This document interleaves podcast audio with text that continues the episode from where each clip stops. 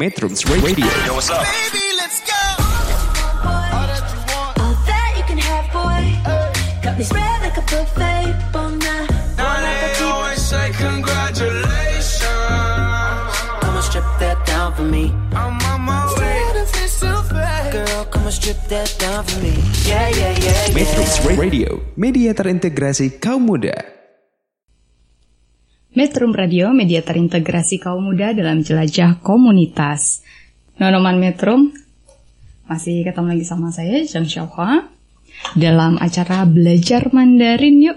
Seperti biasa, hari ini masih dari kawasan Jati Handap, Bandung. Dan untuk tema hari ini, saya akan memberikan tentang pengenalan angka. Oke, jadi tetap selama satu jam ke depan bersama saya Zhang Xiaohua. Metrums Radio. Yo, what's up? Baby, let's go. All that you can have, boy. Got me spread like a buffet all night. Now they always say congratulations. Come on, strip that down for me. I'm on my way. Girl, come on, strip that down for me. Yeah, yeah, yeah, yeah. Metrums Radio, media terintegrasi kaum muda. Metrum Radio，听众朋友们，下午好，我张笑话配此几个聆听的你，在一个小时内以及参加学习韩语节目。Ya, seperti yang sudah saya sampaikan di segmen sebelumnya, hari ini kita akan belajar tentang pengenalan angka. Nah, ada yang masih bingung untuk angka dalam bahasa Mandarin untuk yang pernah belajar. Nah, untuk yang belum pernah belajar, hari ini saya akan mengenalkan untuk angka dasar dalam bahasa Mandarin. Seperti dalam bahasa Indonesia atau bahasa Inggris, kita akan belajar angka dasar ada 10. Ya, 1 sampai 10. Di sini untuk nadanya tentu saja berbeda-beda. Ya, jadi jangan sampai salah. Karena seperti pada episode pertama saya sudah singgung untuk eh, penyebutan dari nada 4 itu akan berbeda. Oke, saya mulai untuk eh, materi hari ini yaitu angka dasar. Dalam bahasa Mandarinnya adalah shu zi. Shu zi. Itu adalah angka dasar.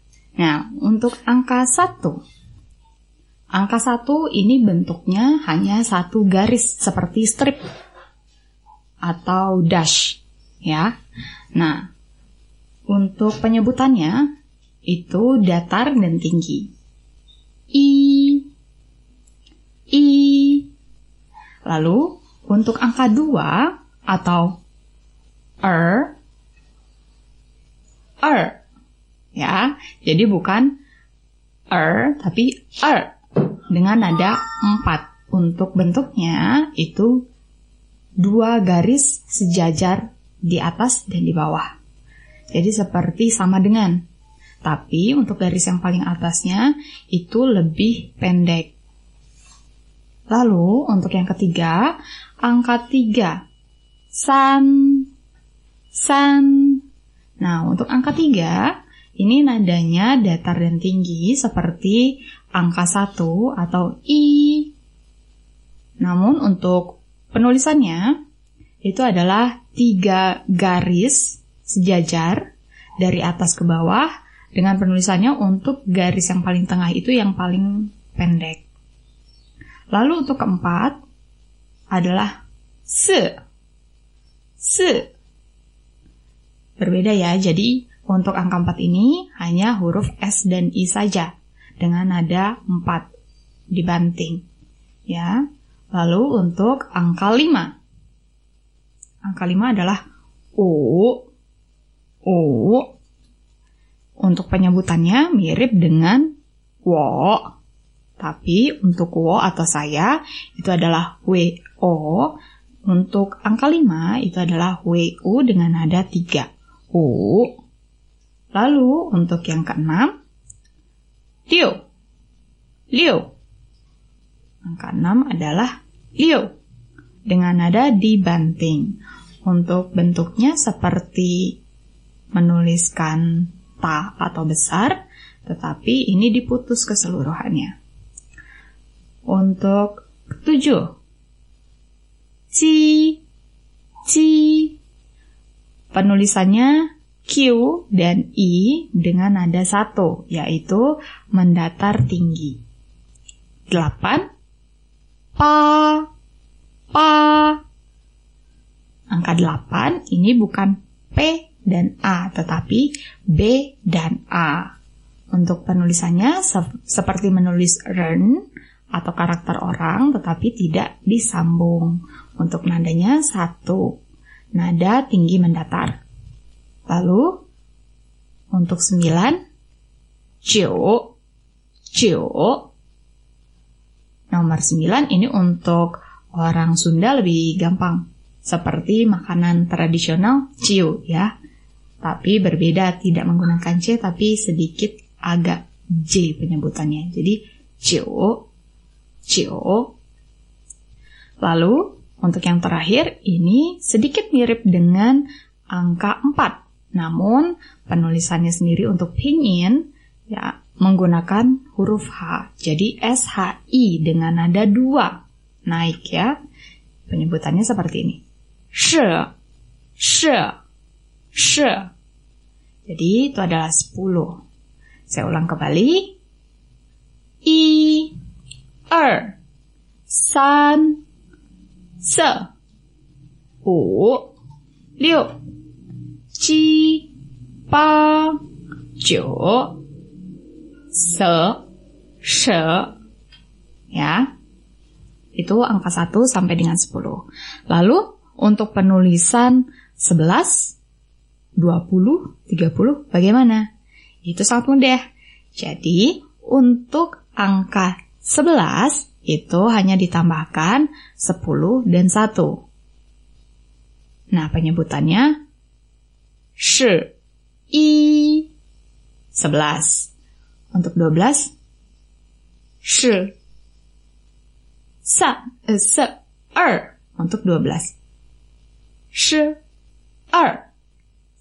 Nah, untuk 20. 20 digabungkan saja 2 dan 10. Jadi angka 2 er. Lalu 10 shi. Jadi er shi itu 20. Jadi kebalikan dengan angka 12. Ya, untuk 30 dan selanjutnya itu hanya ditambahkan sampai dengan angka 99. Jadi penulisannya hanya ditambahkan untuk setelah angka 10 adalah 10 plus angka 1 sampai 9. Lalu untuk puluhan lainnya angka 1 sampai dengan 9 ditambah 10 di belakangnya. Nah, lalu bagaimana untuk 23?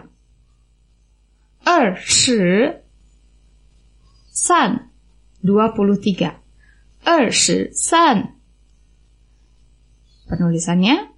Jadi untuk angka, lalu puluhan, lalu angka kembali. Untuk penyebutannya mudah kan? Nah, untuk nada-nadanya jangan sampai lupa. Dan setelah ini masih ada materi lanjutannya berkaitan dengan angka. Tetap di Metro Radio, media terintegrasi kaum muda dalam jelajah komunitas. Metrums Radio. Baby, let's go.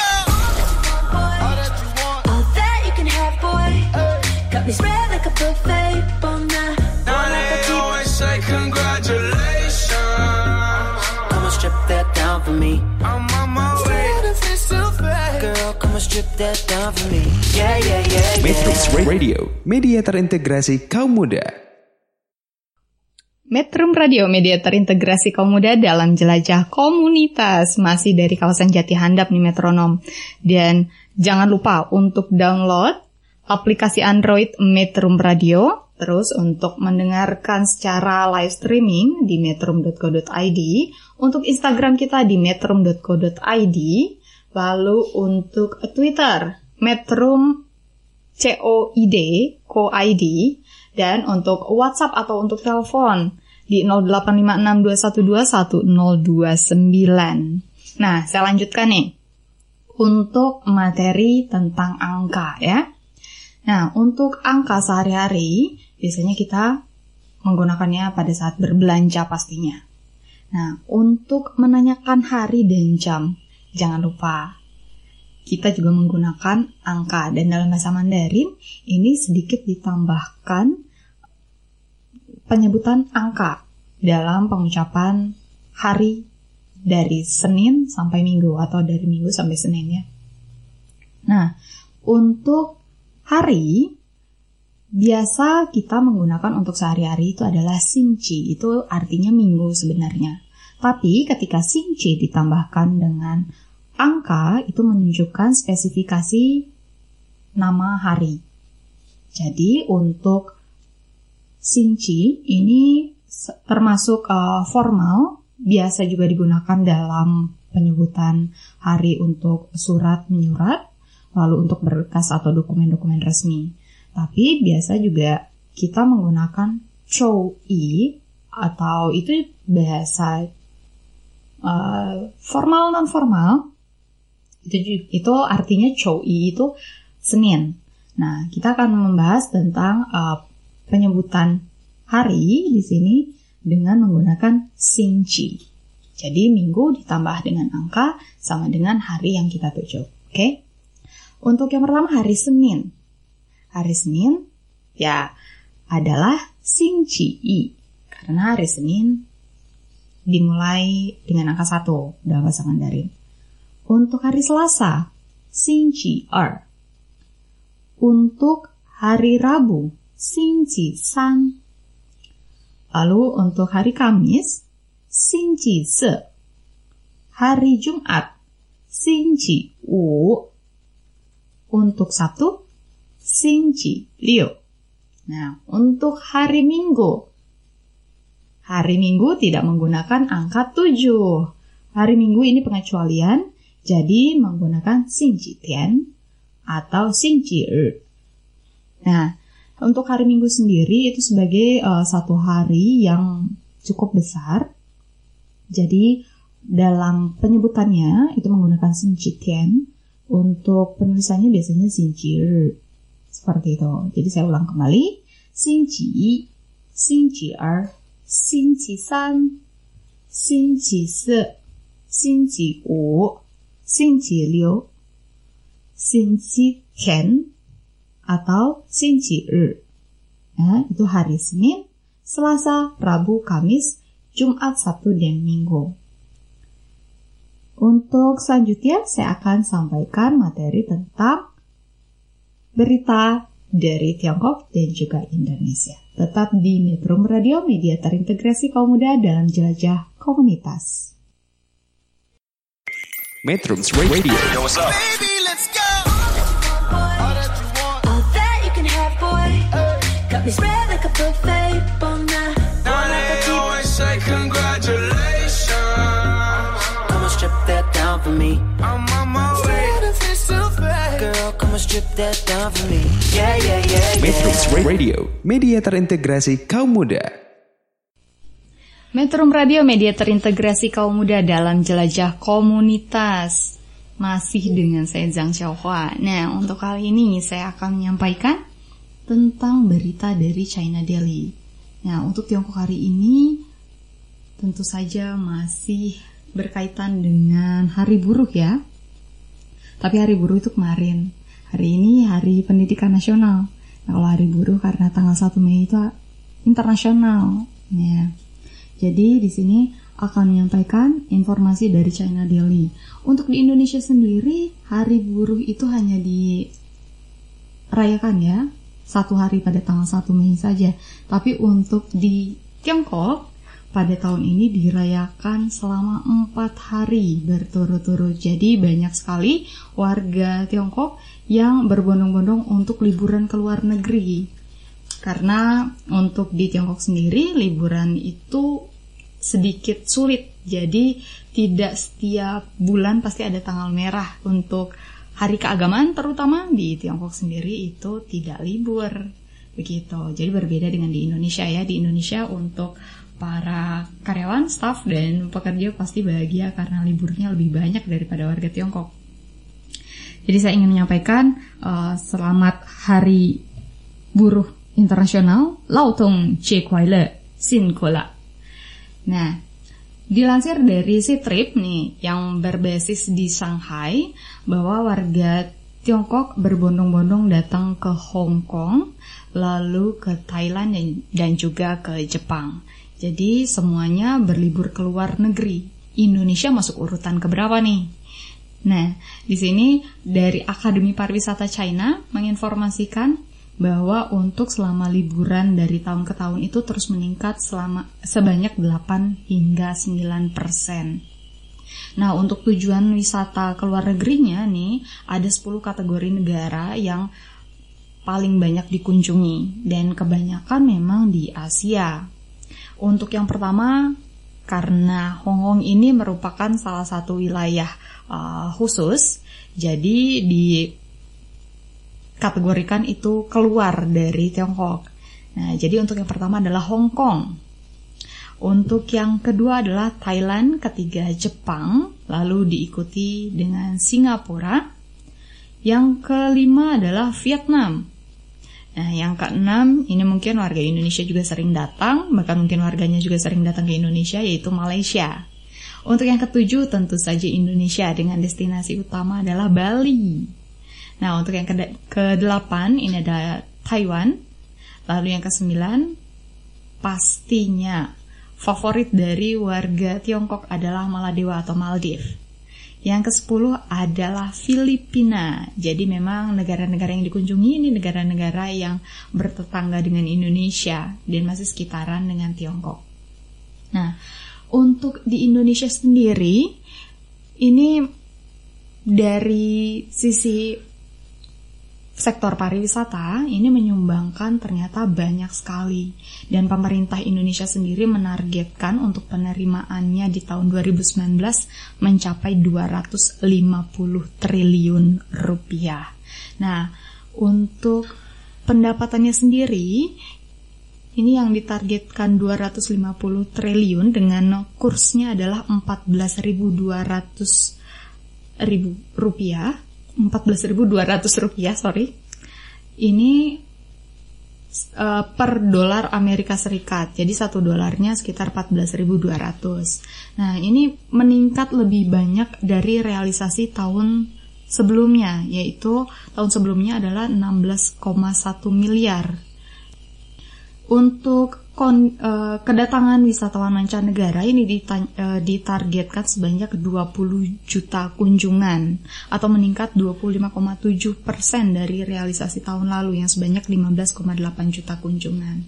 Nah, untuk teman-teman yang berprofesi di sektor pariwisata, saya harap untuk terus menggencarkan dan um, mengenalkan sektor pariwisata di Indonesia jangan cuma Bali, jangan cuma kota-kota besar lainnya, tapi juga daerah-daerah yang seperti Indonesia Timur juga lebih dikenalkan lagi karena devisa negara akan lebih banyak meningkat melalui sektor pariwisata ini. Nah, metronom untuk selanjutnya saya akan menyampaikan tentang kalimat hari ini. Jadi tetap jangan ke mana-mana, tetap di Metro Radio, media terintegrasi kaum muda dalam jelajah komunitas. Metro Radio. Yo, what's up? Baby, let's go. All that you can have, boy. Got me spread like a buffet.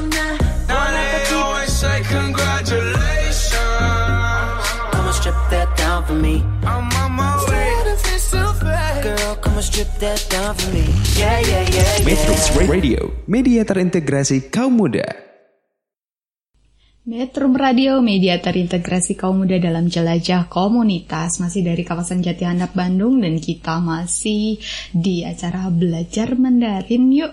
Nah, 4 menit terakhir ini uh, Zhang Xiaohua akan menyampaikan untuk kalimat hari ini. Jadi kalimatnya adalah 一份耕耘，一分 收获。一份耕耘，一份收获。Artinya adalah bersakit-sakit dahulu, bersenang-senang kemudian. Nah, untuk para adik-adik yang sedang uh, ujian, yang sudah selesai ujian, uh, sudah selesai untuk melaksanakan tugasnya sebagai uh, uh, pelajar tingkat akhir, ya, yang akan melanjutkan jenjang lebih lanjut. Semoga untuk usahanya setelah bersakit-sakit belajar sepanjang hari untuk lolos di ujian ini mendapatkan hasil yang menyenangkan di akhir bulan ini ya untuk pengumumannya. Nah, untuk kalimat hari ini saya akan bahas 一份耕耘，一份收获。 i i di sini adalah angka satu. i Lalu fen fen artinya adalah menit. Jadi even artinya satu menit. Lalu kengin keng artinya membajak. Lalu yun artinya menyanyi atau membersihkan. Jadi untuk keng yun ini digabung menjadi bekerja keras. Jadi seolah-olah sedang membajak sawah. Kemudian event event yang kedua juga sama masih satu menit. Lalu show huo show artinya menerima, huo artinya menuai. Jadi pada saat digabung show huo artinya memanen. Yifen, keng yun, yifen, shouhuo. Yang artinya bersakit-sakit dahulu, bersenang-senang kemudian. Nah, untuk satu menit terakhir, karena kita telah menyelesaikan untuk materi tentang angka, lalu berita dari Tiongkok dan Indonesia, kemudian kalimat hari ini saatnya Zhang Xiaohua menyampaikan untuk kesimpulan hari ini. Kesimpulannya, dalam bahasa Mandarin untuk angka itu sama dengan bahasa Indonesia ataupun bahasa Inggris. Jadi untuk mempelajarinya sendiri sangat mudah. Dan yang cukup sulit adalah nada. Namun jika kita belajar dan berlatih terus-menerus, itu tidak akan menjadi halangan. Nah,